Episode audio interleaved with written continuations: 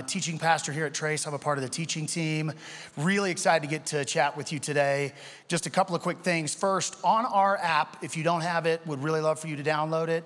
There is a button you can press to add a prayer request to our new prayer wall. That rolled out about three weeks ago. Previously, we had prayer stations at the back, and you gave us a prayer card. Now we uh, ask you to submit prayer requests through the app. The content from today is going to be heavy. And so, if you need uh, someone to pray for you, we want to do that for you as a church. Given the nature of the content today, I wanted to remind you I didn't say this in first service, I wish I would have. We have counselors at Trace who have uh, private practices. And so, if anything we discuss today brings something up and it would be helpful to talk to somebody, please call our church. And we have a Celebrate Recovery ministry. If you got a hurt, habit, or hang up, which is everybody, uh, we have people in CR who would love to walk alongside you as, as you're kind of battling through any of that stuff. So um, I'm going to be talking about forgiveness. And to start, I want to I want to read you a story. On Wednesday, May 11th, 2002, the temperature in Pensacola, Florida dropped to a cool overnight low of 70 degrees. Peak tourist season was just around the corner, and the city, as usual, would be ready for the influx of people who would come uh, seek out fun and sun on its sandy beaches. Early that morning at around 2:30 a.m., traffic would have been light as Megan Napier and her friend Lisa Dixon began driving home, having just finished up their babysitting shift not long before. That same night, Eric Smallridge was hanging hanging out at a bar with some friends. At 24 years old, he was in the absolute prime of his life. As the bar closed, Eric decided he was sober enough to drive, grabbed his keys, and headed out into the cool night air of Pensacola. When he got in his truck and turned his key to his frustration, he realized his truck wouldn't start. Eric called a good friend, Mike, to jumpstart his vehicle so that he could make his way home. As Eric was leaving, he would recall later Mike, his friend, asking him, Eric, are you sure you're okay to drive tonight? At about 2:30 a.m., Eric told Mike he was fine and left. Minutes later, Eric's truck collided with Megan and Lisa's car on Highway 98 near Pensacola Bay Bridge. And tragically, excruciatingly, what word do you use to describe? I don't know both girls passed away on impact. Man, life this side of heaven sometimes hurts so bad, it is hard to keep going. And psychologists have grouped the type of painful experiences people uh, endure in life into three categories. I wanted to share this with you to start. Uh, so, this is a graph that kind of shows you the impact of different types of painful experiences in life. Uh, the story I just described is shock trauma. It's, it's, it's big, it's significant, it's overwhelming, it's obvious. A lady named Francine Shapiro, who developed a counseling method to treat trauma called shock trauma, capital T, big T trauma. And that's things like assault or violence or natural disaster or some kind of catastrophic event. But there's another type of trauma uh, psychologists identify by the, the name strain trauma. And so, strain trauma is like the death by a thousand cuts variety of, of pain. And what's interesting in the research, and you can see it on the graph, is that overwhelmingly, the variety of trauma that influences people most detrimentally is strain trauma. In some cases, people have both. And the third category is combined trauma or complex trauma. And that's a combination of each, each type of trauma. And I'm a counselor by trade. And so, day after day, I walk with people through this kind of season of life. And this type of pain, when pain reaches a certain level, people start asking really hard questions. People will ask me, Trent, why did this happen? Trent, how do I move on after something like this? Trent, how can I heal the pain that I feel after what I've been through? And Trace, if I had a really easy answer for any of those, you guys would be the first to know. They're tough questions to answer. And in the New Testament, Jesus is asked a question that I would imagine lots of us have also asked ourselves in the midst of a painful season of life. And the question that Jesus is asked that I'm going to talk about today is so important that Jesus answers the question with a parable. And a parable is a story, and Jesus used parables to teach understandable, unforgettable lessons about life this side of heaven.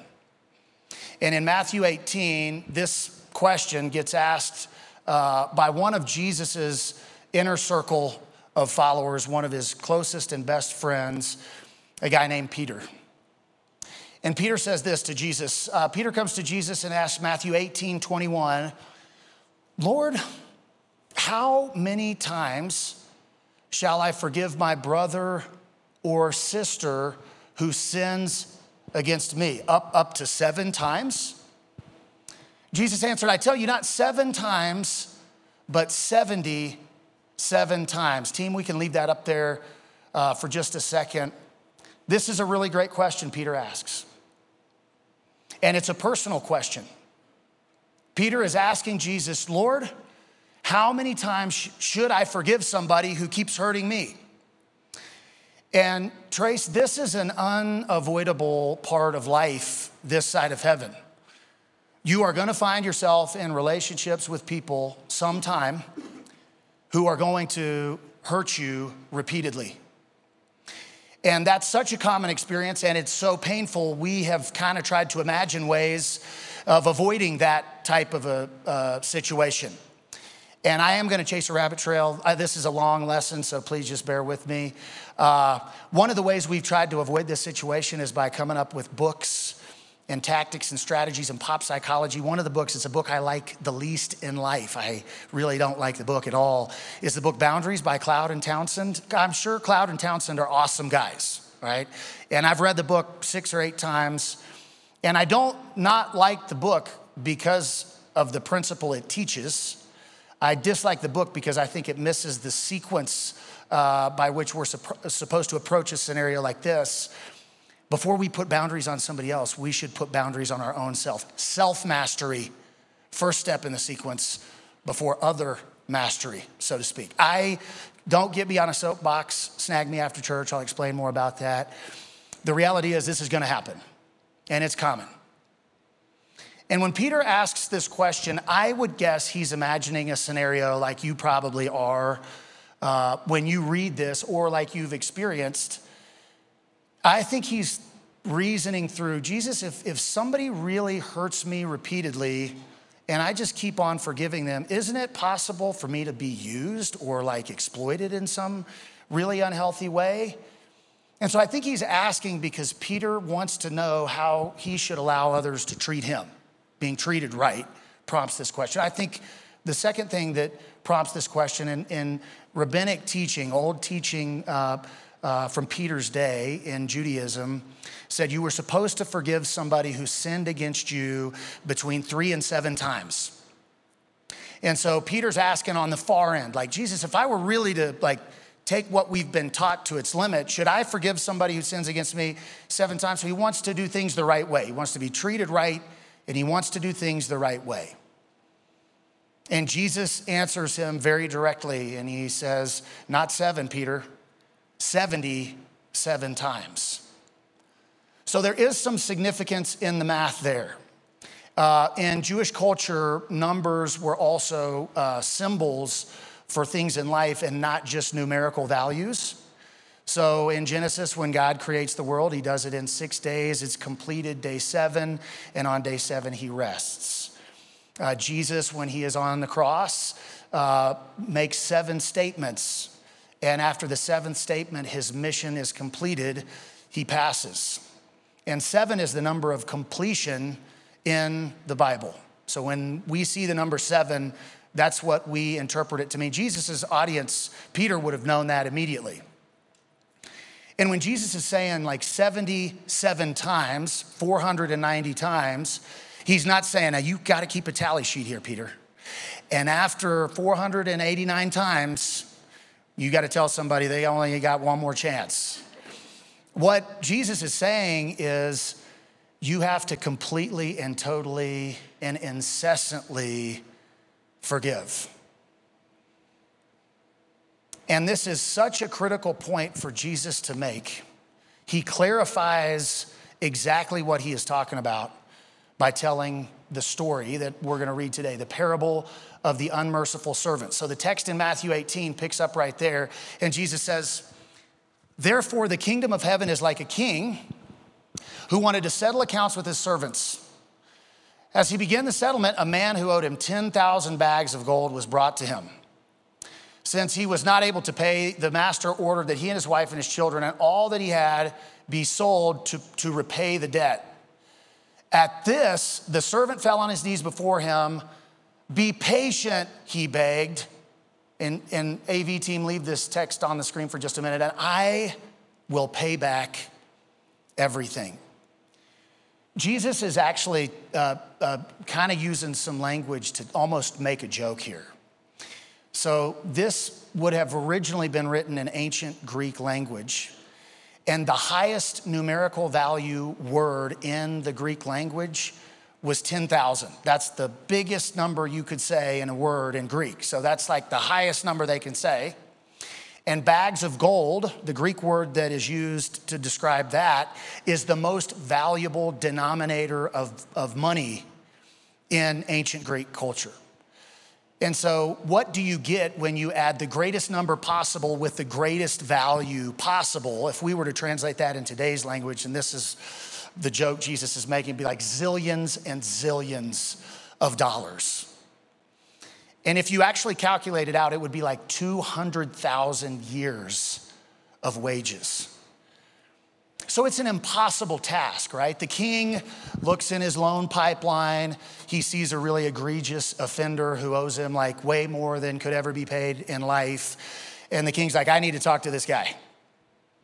And the guy comes in, and it's impossible. The debt owed is too great to even uh, pay off a chunk and despite it being an impossible task, this servant makes an impossible ask. He drops to his knees before the king and he begs. I, I don't know what Jesus' audience would have expected here, but they had to be like laughing, like, I can't wait to see what this master, this king in this story does. And here's what Jesus says The servant's master took pity on him canceled the debt, and let him go. But when that servant went out, he found one of his fellow servants who owed him a hundred silver coins. He grabbed him and began to choke him. Pay back what you owe me, he demanded. His fellow servant fell to his knees and begged him, Be patient with me, and I will pay it back. But he refused. Instead, the servant who had been forgiven much went off and had the other servant thrown into prison until he could pay the debt. When other servants saw what happened, they were outraged. And they went and told the master everything that had happened. Then the master called the servant who had been forgiven much in. You wicked servant, he said. I canceled all that debt of yours because you begged me to. Shouldn't you have had mercy on your fellow servant just as I had on you? In his anger, his master handed him over to the jailers to be tortured until he should pay back all he owed. And this is Jesus' point. This is how my heavenly Father will treat each of you unless you forgive your brother or sister from your heart. If we didn't know how the story ended from the moment I stopped initially when the servant who ends up being forgiven much drops to his knees before the king. And then we read just what the king did. We would have thought, man, the heart of this king. how filled with compassion, how filled with kindness, how filled with grace. And then when we read that he forgave and, and the servant gets up and leaves, and I ask you, what life do you think that servant who had been forgiven much ends up living? What kind of a lifestyle? You probably say things like, Trent, I bet that guy was the nicest guy around. Everybody in the neighborhood loved him, full of grace, full of generosity, completely patient, gracious, easygoing, forgiving. That that servant who had been forgiven much finds another servant who owes him about three or four months' wages, which, if you do the math, it's one six hundred thousandth of the debt the king forgave. And that servant couldn't forgive another servant who owed that little debt compared to his, that was outrageous. But then Jesus drives home his point. This is how my Father in heaven will forgive you as you forgive your brothers and sisters who sin against you. Trace Church, the topic and idea of forgiveness is central to Jesus' mission and central to the gospel message. In Matthew's story about Jesus, it runs all throughout the text. Matthew chapter 1, verse 21. An angel comes to Joseph, Jesus' dad, and says, Hey, the child you're gonna have, he is coming to forgive his people of their sins. That's a, that's a uh, mission. After Jesus' uh, first sermon starts. We call it the Sermon on the Mount in Matthew chapter 6. He prays the Lord's Prayer, and in verse 14 and 15, Jesus makes this exact same statement As you forgive others, so your Father in heaven will forgive you. Matthew 18, same statement, verse 35. Matthew 26, 28. Jesus says, This is my blood of the new covenant, which I am pouring out for many for the forgiveness of sins. A, a, a forgiving God cannot forgive unforgiving people, is, is the topic and message and point Jesus is making. And that is heavy. That's heavy. But the reality is, Trace, a forgiven community has to be, has to be a forgiving community. And in my work with, with people, I, I, I, am not telling you anything I think you don't already know. And in my work with people, I work with lots of couples. Most of the work I do with couples is to help them uh, walk through the aftermath of infidelity. That's kind of my like singular focus in my counseling uh, practice. And couples who have been hurt, that's like shock trauma. Couples who have been hurt by infidelity will come in and they'll make a statement like this Trent, I, I want to forgive. I know I need to forgive. I can't do it. I cannot get over it. And sometimes that's because they got this sort of moment in the past that hurt so bad, they're having trouble processing through it. But there are other, other things that hurt couples more, strain trauma kinds of stuff. And I want to show you this. So I'm going to I'm going to give you an example in one domain how pain can accumulate and what the effect of that pain ends up being in this context on a marriage. And so the honeymoon phase in a relationship looks like this. This chart is what the honeymoon phase looks like. I know you thought it would be sexier looking than that, but that's it. That's just real talk. So when a relationship starts, when I met my wife, I thought her I thought her positive qualities were who she was internally, like her deepest self. So when she treated me lovingly, I'm like, well, of course she treats me lovingly, right? She is a wonderful, awesome person at the core of her being. That's internally who she is. As a result, her wonderful treatment of me is intentional. It's part of her pattern. Of course, she treats me great. She's great. That's why she does that. And it's altruistic. She does the right thing because it's the right thing to do, not because of what benefit it affords her because she's a good person.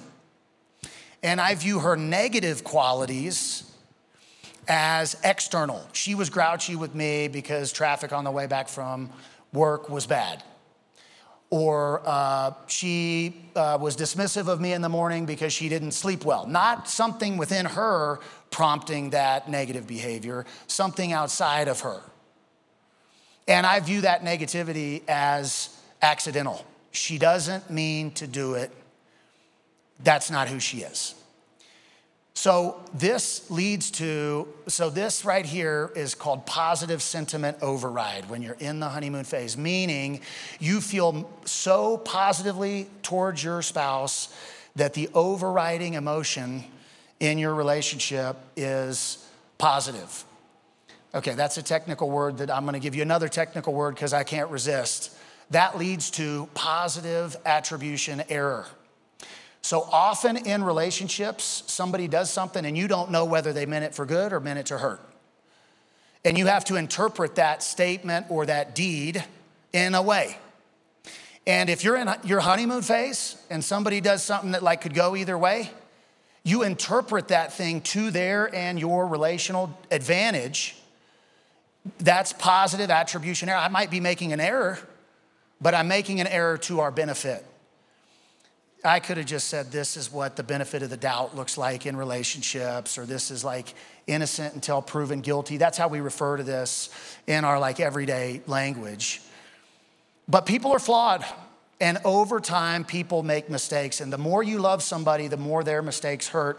And eventually, the mistakes cause enough pain that the strain pain causes the shift in how we view the other person in the relationship and so here's, here's what happens. I'm gonna have our AV team go back and forth. So watch the positive and negative traits flip. So from honeymoon phase to strain, pain, shift, positive and negative switch places. So traits, let's go back to that previous slide. Positive and negative traits, honeymoon phase, at some threshold of pain, I go to strain, pain, shift, and this is what it looks like. So now I view my significant others negative qualities as though that's who they are internally. You treat me bad and make these mistakes because you're really this bad person. How could I have ever let you convince me otherwise? I could, I could have been so silly. And I view your negative stuff as intentional. You're doing it to hurt me. You want to hurt me because you're a bad person. Now I view your positive stuff as external. The reason you were kind is because you hit every traffic light on the way back home. All lights were green. It's the best trip home of your entire life. So you were a little endearing when you got home. Or uh, I view your positive, I view your positive stuff as accidental. You didn't really mean to tell me you love me. You were actually saying that to the kids, but I happened to walk across the hallway and I accidentally inter- intercepted that. But I know you didn't mean it. Or I view your positive stuff as attached with an ultimatum. Why are you being nice? What string is attached here? So, th- this is strain trauma, what I just described. And here's what's tough about that um, couples will come to me and they'll say, We don't know why we're so uh, conflicted. There's no affair, nobody's an addict, nobody's acting crazy. And, and strain trauma, based on the research, is, is the more profoundly influential, in part because it's so much more difficult to see. And when couples get to this point in relationships, and this is, this is possible any, any do, in any domain of life, the research says it's hard, in some cases, impossible to come back from. If couples come back from this, the way they do it is forgiveness. How do you heal pain from any variety of trauma? This is hard for me to say because I, I know how bad it hurts. Forgiveness. And I want to teach you a little bit about that. So I want to dispel some myths about forgiveness first. And then I want to do a little bit of a, a, deep dive into what the Bible means when the Bible describes forgiveness. I'm going to share six steps on a forgiveness process that I think are really helpful. Five myths. Here you go. Myth number one is that forgiveness is about reconciliation. The truth is, forgiveness can be about reconciliation. It's not always about reconciliation. If someone has been assaulted, or an act of violence has occurred, or a crime's been committed, reconciliation is likely not healthy in that context. Perhaps a person needs to forgive another person who's passed away, that would make reconciliation impossible. The truth about forgiveness is that you can forgive without the relationship being reconciled, and that's not an indicator of whether or not forgiveness has occurred. Like I said, sometimes a forgiveness process renews and restores and reconciles a relationship. And that is the context of Matthew 18 specifically. Jesus says, How do I, uh, Peter says, How do I, how many times should I forgive a brother or sister who sins against me? That's language of family. And Jesus says, So you should forgive your brother or sister in Matthew 18 35. So the implication in that specific context is reconciliation. But it's not always Forgiveness does not always demand or involve a process of healing in relationships. That's important because if you're carrying something heavy today, I don't want you to leave Trace Church thinking, I got to go, you know, reconcile with somebody who has deeply, deeply harmed me. That's not the case. So the Bible's going to teach us what to do in that context, but we need to get that clear first. Second myth about forgiveness is that it immediately or, or, or ever relieves pain. I wish I could forget forever the memories of the deepest hurts I've endured in life. And I would love to not have the accompanying emotions that are attached to those memories ever come back up for me. But that's not the way human beings operate, Trace. Our body keeps the score, so to speak. Often, when I teach this concept, I uh, use an illustration of a limb being amputated. Your body, even if a limb has been amputated from time to time, still has sensations as though the limb is attached. That's called phantom limb pain, and your pain, the painful experiences you've lived through, have the same effect. So even if you have forgiven, it is possible that for the rest of your life, the thing you have forgiven still hurts. And that can come and go. Maybe sometimes it hurts deeply, maybe sometimes it doesn't hurt at all. But whether or not you feel pain has nothing to do with whether or not you've forgiven. Third myth that it's a singular event, that it happens once and only once, and that's it. Forgiveness is a process. It's crock pot, not microwave. It's marathon, not sprint. The Bible is going to clarify that in a minute, but we've got to get this out of the way first. If you tried to forgive and then, and then the thing you felt like you had forgiven comes up later, if it comes up again, it doesn't mean you haven't forgiven. It means something, but not necessarily that you haven't forgiven. Okay, myth number four that forgiveness goes hand in hand with forgetting. Like I said, once you forgive as a human being, doesn't mean it's erased from the sands of time or the, blotted out of the history books. Last myth about uh, forgiving is that it resolves justice. Galatians chapter 6, verses 7 through 9 says, God has a, an economy that He has established here on planet Earth. What you sow, you reap. Can't escape it.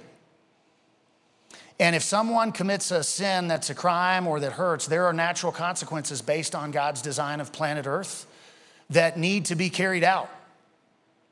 And forgiveness does not interfere with the process of justice. The process of justice can bear itself out even when forgiveness has taken place. And that's really important. So often I talk with people that are wrestling with this tension. If I forgive, does that mean um, justice doesn't get served? Absolutely not.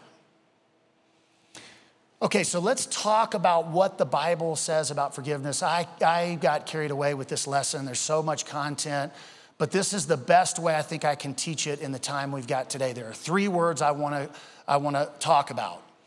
And the first word is a word we've already read in Matthew 18. And every time in Matthew's gospel the word forgiveness is used, it's this same word.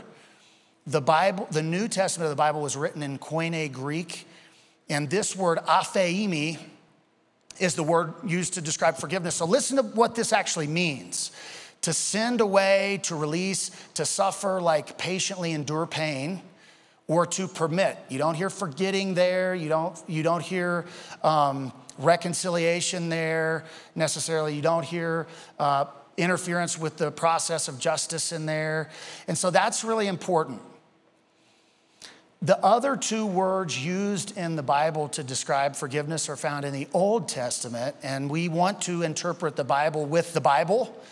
So, when we're trying to figure out what that word for forgiveness means in the New Testament in Greek, we are well suited uh, uh, or well served to figuring that out by looking at words that are used to describe forgiveness in the Old Testament. There are two. The first one is salach. I've been waiting a week. I've been waiting a week to say that. Salach. Um, salach is the, the only time salach is used is if it describes God doing the forgiving. So this never refers to man doing the forgiving. And this is the forgiven, forgotten, forever erased, doesn't exist. The relationship progresses like it never even happened, which is wonderful as we are understanding God's forgiveness. Like when we ask for God's forgiveness, no matter the sin, it's forgiven and forgotten forever. And your relationship with God is as though it never happened. Uh, Isaiah 55 talks about, uh, verse 7 talks about complete and total pardon or forgiveness. That's the idea, okay? Nasa looks like NASA, but it, it's not going to get us to outer space. It will get us to an accurate understanding of forgiveness. This is the word used when a human being is doing the forgiving. Sometimes it's used in reference to God, but primarily when humans are forgiving one another. It means to lift up or to take. Now, this is super interesting. Genesis chapter 7, verse 17, this word is used, and here's the context. It's rained 40 days. It's rain, it's gonna rain 40 days and 40 nights. Noah has built his ark. The animals are on the ark. Noah is on the ark. And as the floodwaters rise, the water lifts up the ark from the earth. The action of the water onto the ark, the lifting up of that burden, is Nasa. Genesis 50, 17, when Joseph's brothers uh, go to him, he had betrayed them, and they say, Joseph, you're supposed to forgive us. Our dad wants you to. We really want you to. Will you please forgive us? Every time they ask for forgiveness, they use the word nasa. So, what the Bible teaches us that forgiveness actually means, like real true forgiveness, there are three things I want to say. The first is forgiveness doesn't mean, forgiving for real doesn't mean letting anything go. It, it means commitment to carrying a burden for life. So, when we talk about the idea of release or sending or um, suffering, painfully enduring, what, what we're talking about is just a release of this tension that maybe this will just one day stop, cease to exist. I release sort of that thought and I accept and commit to bearing up this burden of pain for the rest of my life. So if someone harms Trent and I want to forgive, this is what that means that I'm willing to make the commitment every single day to shoulder the burden of the pain that person caused. That's what the Bible is describing. And you could look at this one of two ways, right? Like when you're hurt, there's no easy way to erase that pain. If you have to carry that burden, imagine we're ancient Israelites and there is a well that one of us has to go to every single day to get water for our, for our family. So if I had to carry that obligatory burden every day, nasa, the water from the well to my home, I could be really cynical and negative and pessimistic about it. I could say to myself, when it's cold and I have that water on my shoulder and it splashes and freezes my toes and hands, that's miserable. And my back hurts because I got to carry this load every day, and my feet hurt and my knees hurt. My knees really do hurt. And this makes my life miserable. That's one way to do it. But another way to look at that would, would be to say, I am the only one in my family who gets to know what water fresh from the well tastes like. It's cooler, it's more crisp, it's so refreshing. I am the only one from my family who has been able to build the friendships that I have because of all the people I meet along the way carrying the burden of this water to and from the well to my home. Nobody gets to see as much countryside as I do. Nobody's in as good a shape of me from carrying this heavy burden all the time. And so that's, that's that meaning of that commitment. I, I, I choose it and accept it, and I view that as, as I just described, as something positive, as an act of obedience to God. Second thing that forgiveness means, if we accurately interpret it biblically, is releasing a debt. So every time in the New Testament forgiveness is described, it's described in the context of a monetary debt owed to someone. What that means, Trace, is when someone hurts you, they owe. They do. And you have a right to settle the score. Forgiveness in the Bible means you give that debt to God and you say, God, you settle the score. I want to tell you this. Sometimes I hear stories in my practice, I'll have our AV team edit this out, where it is almost all I can do not to find the person who hurt the client sitting in my office and want to get even.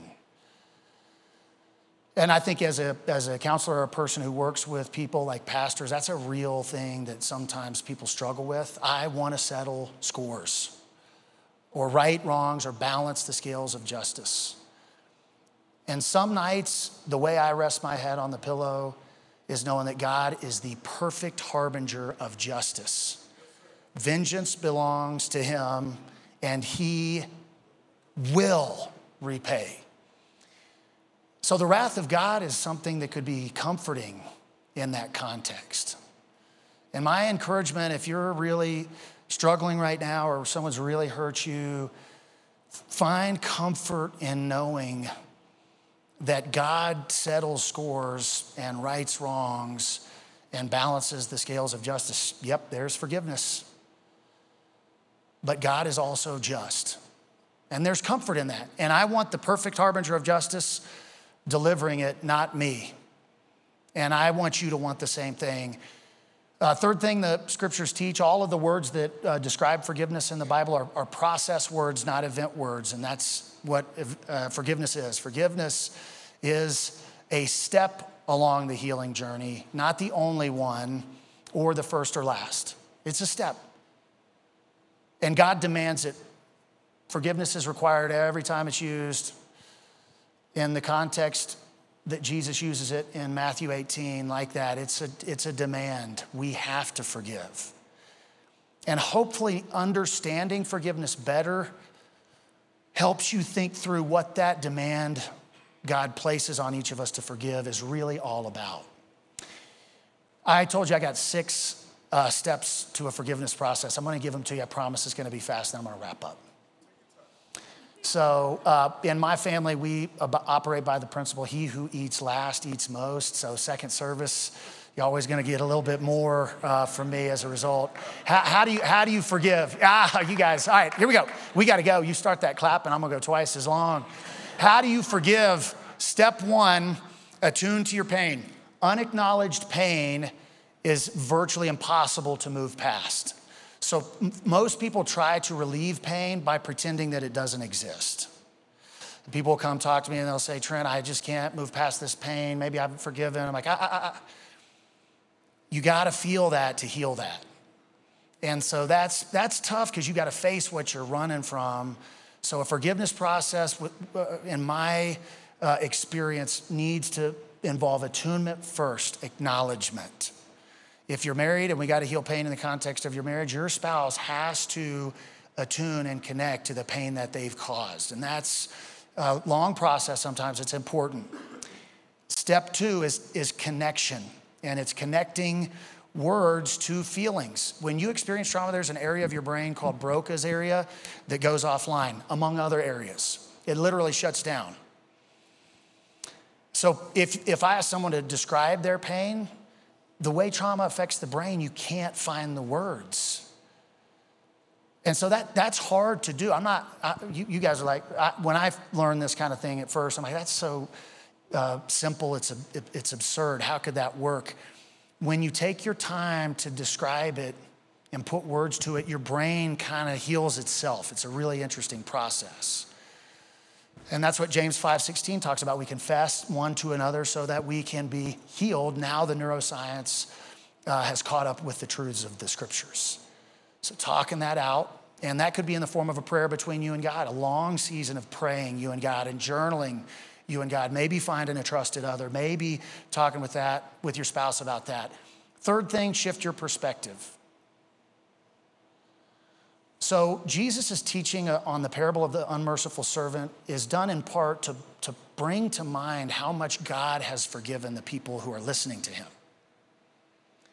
And because we have all been forgiven so much, we should forgive much. And so that shift in perspective from pain to God's forgiveness of me is an important shift. That's the first part. The second part is a shift from a past focus to a present focus. How do you know you're living in the past? Uh, resentment or regret. That means you're living in the past. How do you know you're living in the future? Fear, worry, or anxiety. Both those dom- domains belong to God. So let Him have them. Let's live right now today. So a present focus and a, and a shift to focusing on your forgiveness, not necessarily your pain. Third thing now we're making the commitment to carry the burden. In my experience, people have to make that commitment every single day, often multiple, multiple times a day. I'm committed to shouldering this burden. In Matthew's Gospel, chapter 11, 28 through 30, Jesus says, Come to me, all you who labor and are heavy laden, I will give you rest. Take my burden upon you and learn from me, for I'm meek and lowly in heart, and you'll find rest for your souls, for my burden is easy and my yoke is light. So, what does that mean? What that means is that over time, as we are forgiving, because that is the will of God for us, He strengthens our, our steps. And the burden does get lighter over time. But you have to commit to, commit to carrying it for that process to work. Uh, fifth step, surrender the debt. We've talked about that already. Every time the thing comes up and you want to settle the score or uh, say the words left unsaid, remind yourself God's taking care of this, I don't have to. Redirect your thinking, change topic of discussion, do an active activity, whatever you have to do to stop yourself from trying to get vengeance and, and giving God permission to do that on your behalf. Sixth step, and I'm done Help someone else. One of the best things you can do in life when your burden feels heavy is share someone's burden with them. And that's deeply embedded into our design. Our DNA at the cellular level benefits from that kind of connection. And it really is healing. I can't go into all the research today. I told my wife this morning, I'm like, this is going to be so long, and I only am going to say a fraction of what I want to say about helping someone else. I want to go back to the story I said uh, I, was, I was sharing at the start of this talk. And here's where that story picks up. Renee Napier, Megan Napier's mom, answered the door early in the morning on May 12th, 2002. Renee's sister in law was barely able to get the words out. Renee, there's been an accident. It was Megan. She didn't make it. Renee recalls feeling like her heart had been ripped out, like everything inside of me had been obliterated. She said, I felt empty immediately. Eric Smallridge was found guilty on two counts of DUI manslaughter a few months later in 2003. He was given a 22 year long prison sentence for his crime. Renee recalls feeling like, quote, the system served us well and justice had been served. I felt that strongly. Surprisingly, a few years after his 22 year sentence began, a judge decided to release Smallridge at the request of a person not because of what they said, but because of who they were. That person was Renee Napier. I, peti- I, peti- I petitioned the courts for Eric's release because it was the right step for my healing. I could hate him forever, and the world would tell me I have a right to do that. But it wasn't doing me any good, and it wasn't doing him good either. I didn't want to grow old and bitter and angry and hateful forgiveness had to happen because I had to heal. Since then, Renee Napier has not only forgiven her son's murderer, Eric Smallridge, but they traveled together around the United States speaking about the life threatening dangers of drunk driving and the transformational healing found in forgiveness. By helping others, Renee has unlinked herself from her painful past and linked herself to someone else's bright future. And in doing so, she has found significant healing. I'm going into our response time trace. If you're new here, what that means is I'm about to pray, and then our praise team is going to come up and we're going to take communion together. And our communion is open. We want you to uh, take communion with us. And over the course of this series that we're calling Memento, we're giving you a memento at the end of service. So on your way out of the auditorium today, I want you to take the memento of a link, a chain link with you. And as you're doing your uh, response time now, I want you to think of three things uh, linking yourself to the forgiveness God has given you. I want you to think about that link. And I hope it just strikes you with such gratitude as you consider that, that you get overwhelmed. Second link is to, is to be willing to link yourself to someone else if God presents an opportunity. Help somebody else carry their burden. So the link symbolizes your connection to God and His forgiveness of you, your openness to connecting to others, and your willingness to unlink from the past stuff that you know God is calling you to unlink yourself from. And I'm just asking that you would at least carry that link with you for the next 30 days. And when you see it, think of those three things your connection to God, His forgiveness of you, your willingness to connect to others, and your unlinking of yourself from your, from your past. So thankful you're here today, Trace. It is such an honor to get to share today with you. Let's pray. God, thanks for uh, this church, their patience with this lesson. A lot of content to cover. It just felt really delicate to try to do this the way you called me to do it. And God, I just ask right now that the hearts of our church would be moved, that they would consider their linking of their spirit to yours through the forgiveness you've provided. And I ask they would be overwhelmed with just gratitude and love as they consider that. I ask that they would also be mindful of being open to linking up with another and helping a person carry the load of their pain uh, if you present that opportunity. God, I ask that you would also help our church be mindful of unlinking our, ourselves from the past stuff you're asking us to disconnect from, to unlink from.